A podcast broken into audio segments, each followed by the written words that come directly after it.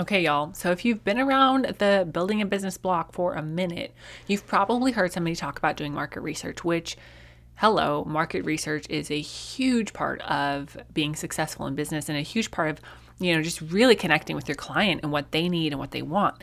However, I have found in working with clients and fixing their SEO that very often market research could be the thing that is hurting your SEO. So, be prepared to take notes, listen in, and maybe you're going to need to shift your SEO a little bit.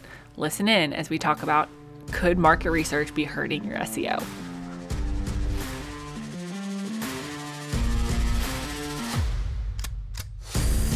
Hey there, fellow entrepreneur. Welcome to Simple SEO and Marketing with me, Faith Nanan. Do you want to grow your business with organic marketing and finally feel like you can understand SEO? Are you scouring the internet for how to get more website traffic, SEO for dummies, and how to market on Pinterest? Have you tried to grow your business with SEO and blogging only to get frustrated and quit because it's overwhelming and too time consuming? Been there.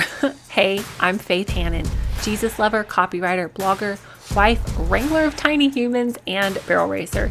And let me tell you, I didn't have time to waste sorting through SEO and keyword strategies that either didn't work or were so over my head I couldn't understand them. I honestly thought that SEO and blogging only worked for people with a PhD in tech jargon and a whole team of employees until I learned these secrets. Good SEO strategies don't have to be complicated, and creating and marketing great content doesn't have to take more than a couple hours a week total. So pop in those earbuds, slam some coffee, and let's grow your business with simple organic marketing and a healthy dose of biblical encouragement along the way.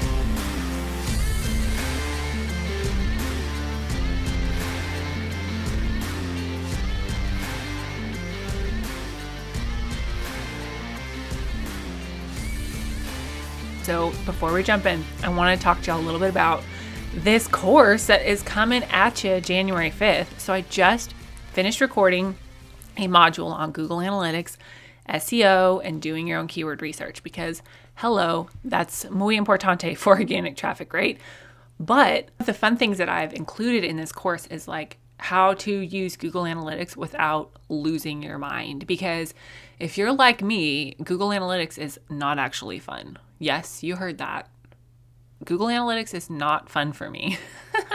not my fave McFave part of my month. However, it's absolutely necessary to know what to look at in Google Analytics and how to use it and how to use it without losing your mind or wanting to cry or punch something for to, to track your growth, right? Because if what you're not tracking, you can't improve. So that's fun. I just recorded that module and got the templates for tracking that inside of my course, the Organic Marketing Framework, which BT dubs. If you're not on the waitlist for that, why aren't you? The waitlisters, y'all get 50 bucks off, $50 off, an already steal of a price. And y'all get extra, like a group coaching session with me group coaching for keywords.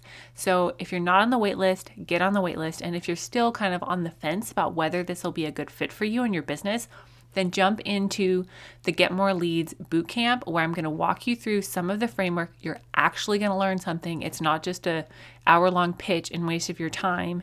And people who are on that call live are going to be picked from the audience to do keyword research. Like you might actually get some of your keywords figured out for free if you are live in the boot camp. But those links are in the show notes, so make sure that you are signed up for one or both of those things. And we're going to dive into today's topic of could your market research be hurting your SEO? So, background here.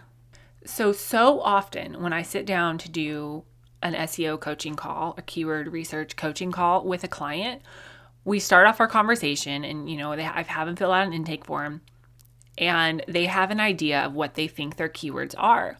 You know, we know what their content buckets are, and they're like, hey, I think these are my keywords, which is amazing. Like, I want you to have some starting point.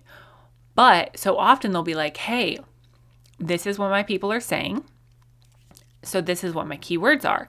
And they may or may not, depending on how long they've been around the block, have even been using those keywords in their page titles and their H1 text and in naming things and all over the place, which is cool, you would think, until we dig into the actual SEO keyword research and find out that ain't nobody searching for that keyword.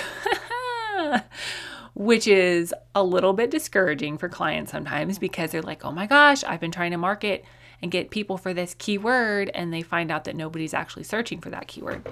So, here is what I want you to do to fix that, okay? Here's the main, the big thing that I want you to do, okay? The one big thing.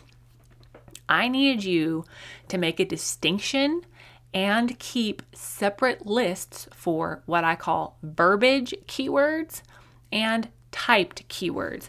Now, please know that when I say keywords, I also mean keyword phrases or long tail keywords. Like they're all one and the same in my world.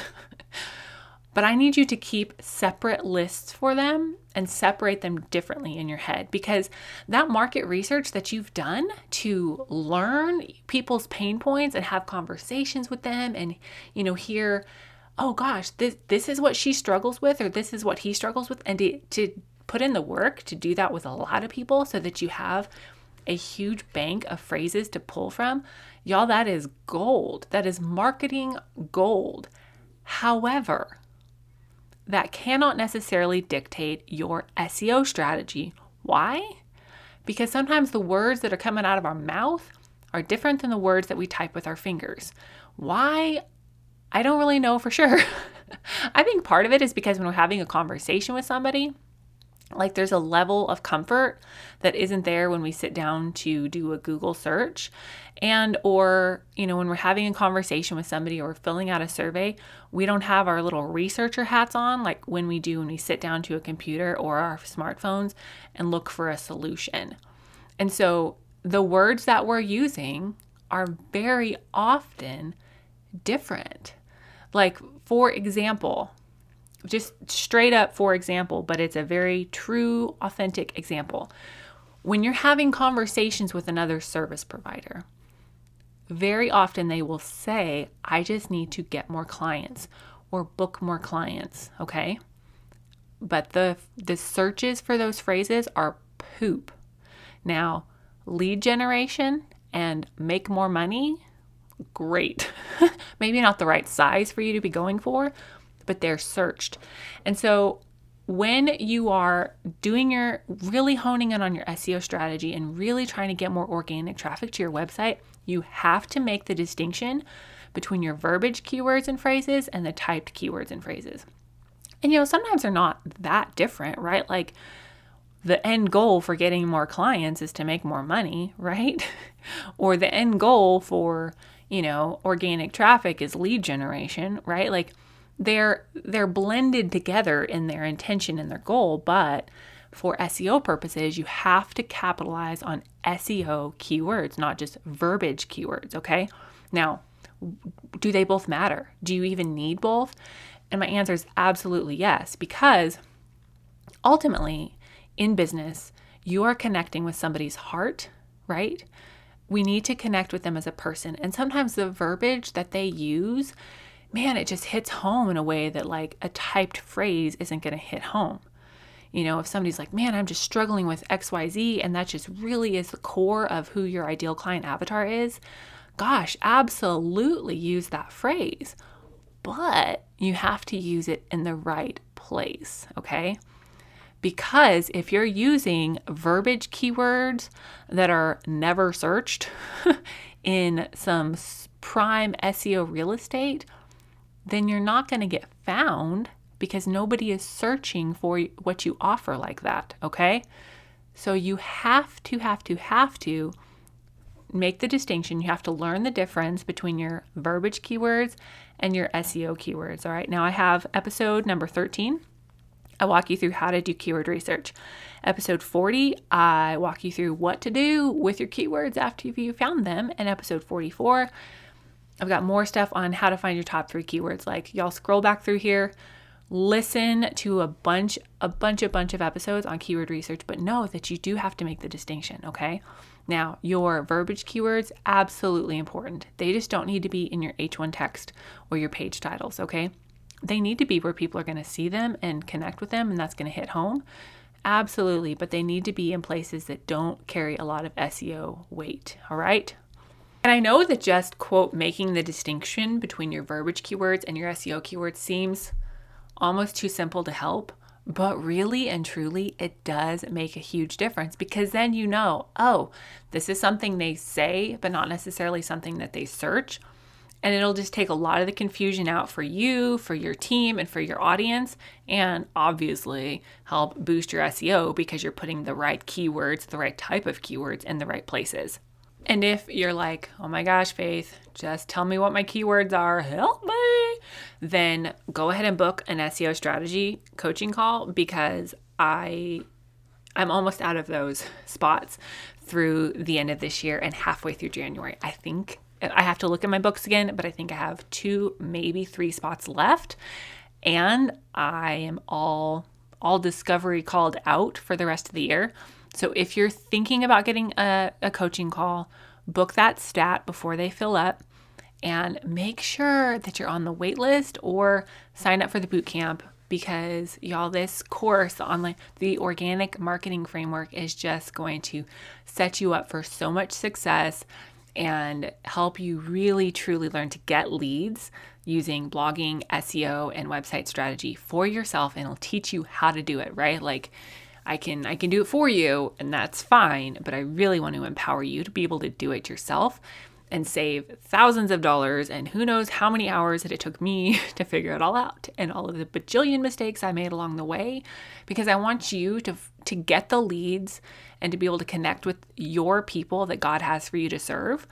And I want it to be sustainable for you. And I want you to have the confidence to know that you're doing the right things to market your business. So grab a coaching call if you want, but make sure that you are signed up for the waitlist for the course and or the boot camp, okay? Y'all be blessed. I'll talk to you Friday and just have a good rest of your day. Thank you so much for listening in today. Hopefully, this episode gave you some really tangible tips for better SEO and marketing to get more leads and more sales from your website. If it did, can I ask you a quick favor? Would you please share this episode with a friend and then just take 10 seconds and go leave a written review on Apple Podcasts? That is the very best way to help more Jesus loving entrepreneurs scale their businesses so that they can help more people with their gifts and make an even bigger impact for the kingdom of God. And guess what?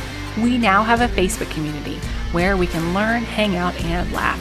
Go join the Facebook group now. It's linked in the show notes and all the other things, courses, coaching, and copywriting, can be found at my website, faithnanan.com. Until next time, God bless, and I'll talk to you soon.